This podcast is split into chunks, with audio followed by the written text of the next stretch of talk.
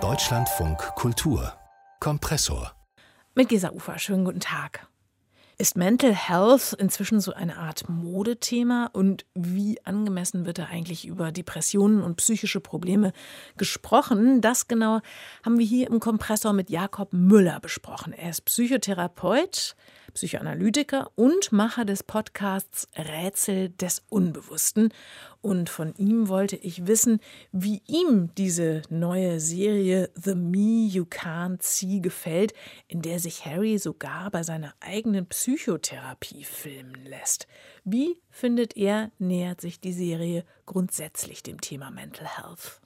Also die Serie stellt ja so Porträts dar. Also da wird nicht nur Harry, sondern auch Lady Gaga zum Beispiel oder Oprah selbst, die über ihre psychischen Krisen, psychische Krankheiten oder psychische Schwierigkeiten äh, sprechen. Und im, das Gespräch von Oprah und Harry oder die Therapie von Harry, die ist dann sowas wie die Rahmenhandlung dieser ganzen Serie, die über vier Teile geht. Und da ist dann noch, ähm, werden noch Expertenmeinungen oder Expertenstatements äh, hineinmontiert.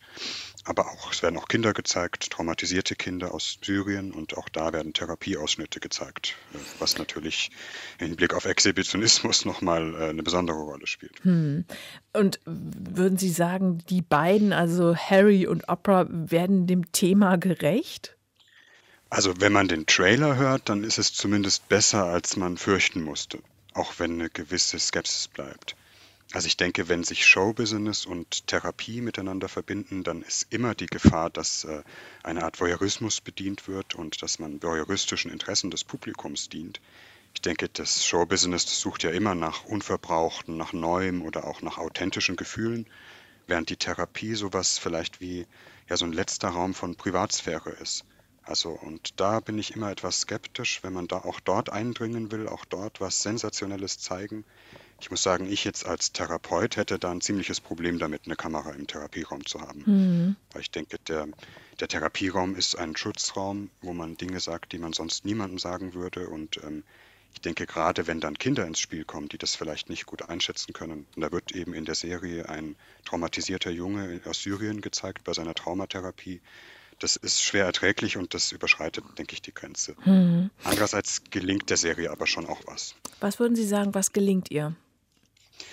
Also ich denke, solche Formate können ja vielleicht zwei Beiträge leisten, die sinnvoll sind, auch die das überhaupt rechtfertigen, dass man so Intimes zeigt. Und ich denke, dass das Entstigmatisierende, ähm, das ist ja allein schon dadurch gegeben, dass Promis sprechen und Promis sich von ihrer verletzlichen Seite zeigen und zeigen, dass auch die Reichen und Schönen ähm, davon betroffen sein können. Ich dachte aber, der zweite Aspekt äh, ist ja nicht nur, dass man entstigmatisiert, sondern dass man auch was versteht über psychische Erkrankungen, dass man sich anhand von so einer Serie einfühlen kann. Und da ist ja etwas, was wir häufig machen, auch eigentlich, wenn wir Patienten erklären, was, was eine psychische Erkrankung ist, nämlich, dass wir sie mit körperlichen Erkrankungen vergleichen. Also nach dem Motto, wenn man eine Grippe hat, dann geht man zum Hausarzt. Und deswegen muss man sich auch nicht schämen, wenn man eine Depression hat, dass man dann zum Therapeut oder zur Therapeutin geht. Und ich denke, da ist ein Fallstrick, nämlich dass man aus den Augen verlieren kann, dass psychische Erkrankungen schon etwas mit unserem Leben wie wir aufwachsen, aber auch die Gesellschaft, in der wir leben, zu tun haben. Hinter der Krankheit stehen Menschen und stehen auch Geschichten von Menschen. Und da finde ich, ist eine Stärke der Serie, dass sie versucht, diese Geschichten, diesen Hintergrund nachzuzeichnen. Mhm. Also bei Harry die, die Scheinwelt dieses Königshauses, auch die aggressive Medienwelt, die ja die Mutter dann auch zu Tode gehetzt hat. Und vielleicht mehr sogar noch bei Oprah, wenn sie über ihre Geschichte von Missbrauch, Rassismus, Arbeitsmigration spricht, zerbrochenen Familien. Da denke ich, das ist eigentlich nahe an gesellschaftlichen Konflikten, ne, das Thema Migration, auch wenn die Serie das dann nicht weiter reflektiert und nicht einordnet. Das hätte man sich mhm. vielleicht noch wünschen können. Nun hat die Serie ja diesen Titel The Me You Can't See, also eben das Ich, das du nicht sehen kannst. Mhm. Ja, ja das finde ich eigentlich einen sehr gelungenen Titel. Also das ist das Leitmotiv der Serie, die Maske, nicht zeigen, wie man sich wirklich fühlt.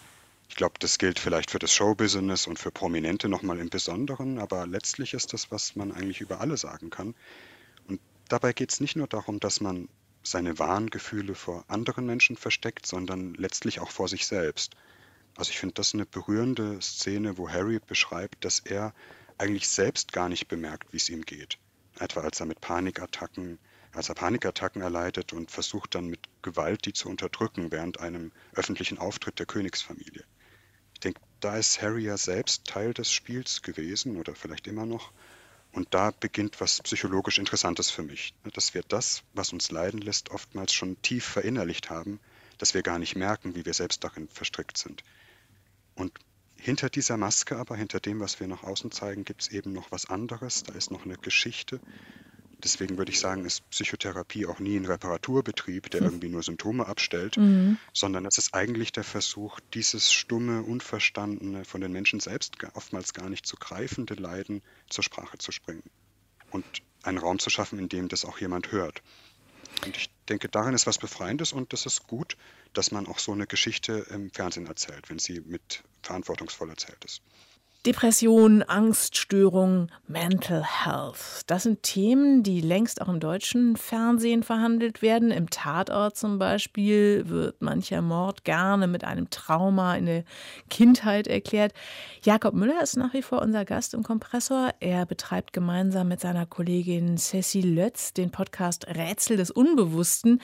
Herr Müller, Sie sind beide Therapeuten und auch Psychoanalytiker. Wenn Sie auf solche Spielfilme Filme im deutschen Fernsehen gucken. Was fällt Ihnen da auf? Es ist sehr unterschiedlich. Also je nachdem, wie psychische Erkrankungen dargestellt werden, ähm, stößt mir etwas auf oder ich bin eigentlich ganz zufrieden. Also ich erinnere mich jetzt etwa an, das ist ja auch öfter schon kritisiert worden, an die Tatort, an eine Tatortfolge über die Amme ähm, oder die hieß die Amme. Und das wäre jetzt für mich ein Negativbeispiel. Also da war mir eigentlich ganz anders zumute. Also da geht es ja um so einen Psychopathen, der dann als in Frauenkleidern ähm, Kinder entführt und ihnen eine bessere Mutter sein will und die echten Mütter ermordet. Und da finde ich, wird so dieses Klischee von oder dieser Zusammenhang von psychischer Krankheit, Wahnsinn, Gewalt, Mord und hier kommt dann noch Transgender dazu, wird inszeniert und das finde ich irgendwie, ich sag mal, wenn, wenn psychische Erkrankungen so geframed werden wie ein Zombie-Film, äh, dann stimmt was nicht. Mhm. Klar, es ist ein Krimi und kein Aufklärungsfilm, aber ich denke, man kann da mehr erwarten. Und es gibt auch Filme, die das eben besser machen. Zum Beispiel den Joker, ne, wo die inneren Motive des Täters oder des Mörders oder des, des der Person, vor der man sich fürchtet, etwas deutlicher werden und auch interessanter werden. Äh, Stichwort interessanter. Mir kommt das so vor, als gäbe es gerade für die jüngere Zielgruppe äh, und auch auf YouTube bereits Formate, die sehr differenziert mit zum Beispiel Angststörungen umgehen. Wir hören hier mal ein Beispiel von Funk. Ich bin hier gerade bei einer Therapiesession von Mike mit dabei. Mike hat eine Angststörung. Und zwar hat er Angst vor der Unendlichkeit. Hier sind wir. Dann ist halt hier das Universum. Was ist hier? Die Angst vor der Unendlichkeit ist damit verknüpft, dass du das Gefühl hast, du fällst in so eine ewige Finsternis. Ich stelle mir heute die Frage, wie ist es, wenn eine Angst so sehr deinen Alltag bestimmt? Wie ordnen Sie diese Darstellung über das Sprechen über psychische Erkrankungen ein? Wie finden Sie das? Das Format besteht ja hier darin, dass Reporterinnen oder Reporter meistens sehr einfühlsam Betroffene begleiten im Alltag, in der Therapie, bei ihren Problemen und die versuchen eigentlich sehr alltagsnah zu zeigen oder nahezubringen, wie sich das anfühlt, ne, depressiv zu sein, eine Zwangsstörung zu haben, Medikamente zu nehmen. Und ich finde, das entstigmatisiert allein schon durch diesen respektvollen Umgang den, den die Reporterin oder die das ganze Format zeigt, eben gerade nicht so sensationslüstern. Manchmal fehlt vielleicht auch etwas die professionelle Einbettung, wenn dann Therapie und Coaching nicht klar unterschieden wird. Für mich ist wiederum wichtig oder die, das entscheidende Kriterium, ob diese Geschichten auch erzählt werden, die die Menschen betreffen. Also nicht nur die Krankheit zeigen und die Krankheit sichtbar machen, das ist auch wichtig, aber auch zeigen, wie die Krankheit entstanden ist, was für eine Geschichte da eigentlich über uns, über unsere Gesellschaft, über unser Aufwachsen, über unsere Kindheit, manchmal ja auch direkt Zeitgeschichte erzählt wird. Das ist natürlich schwierig zu filmen und schwierig zu inszenieren, aber ich glaube, das ist das, was dann auch für eine Öffentlichkeit interessant ist. Jetzt scheint es ja so, dass wir noch nie so viel über Mental Health gesprochen haben wie dieser Tage. Aber sehen Sie trotz dieser Präsenz des Themas möglicherweise doch auch noch eine große Leerstelle? Also was wäre Ihrer Meinung nach noch wichtig? Was fehlt vielleicht? Also ich finde es wichtig, über psychische Erkrankungen aufzuklären. Ich finde aber genauso wichtig, eben auch über Psychotherapie aufzuklären. Also was Psychotherapie ist und was sie leisten kann. Auch da gibt es ja Formate, aber ich denke, da könnte man durchaus auch wiederum auf gesellschaftliche Konflikte und Schwierigkeiten aufmerksam machen. In Deutschland ist ja die therapeutische Versorgungslage jetzt im Vergleich mit anderen Ländern besser, aber keineswegs gut. Es gibt zu wenig Therapieplätze und die Gesundheitspolitik hat in der letzten Zeit die Neigung, dieses Problem äh, dadurch zu lösen, dass sie versucht, ökonomischen Druck auf die Psychotherapie aufzubauen. Also gerade Druck auf diese Räume ausüben, in denen Menschen ihre Geschichten erzählen. Man soll schneller therapieren, effizienter therapieren. Das war ja jetzt jüngst unter dem Stichwort Rasterpsychotherapie. Also Therapeuten, die dann äh, sozusagen schon vorgefertigte Behandlungsschablonen bekommen sollen und jeder Störung soll dann irgendwie eine ganz bestimmte Zeit zugeteilt werden, also Depression in x Stunden, Borderline in y Stunden und eigentlich den Raum für die individuelle Geschichte und das individuelle Leid in so ein Raster fügen. Und ich glaube, das ist etwas, das hängt auch mit einem verkürzten Bild von psychischen Erkrankungen zusammen. Also dann wirklich Psychotherapie als Reparaturbetrieb von Symptomen, also dann behandelt man die Krankheit und wie stellt man sie am schnellsten ab.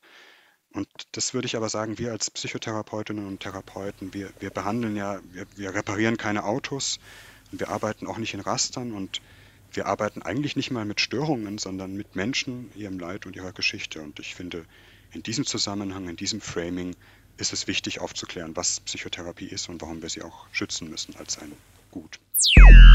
Yeah.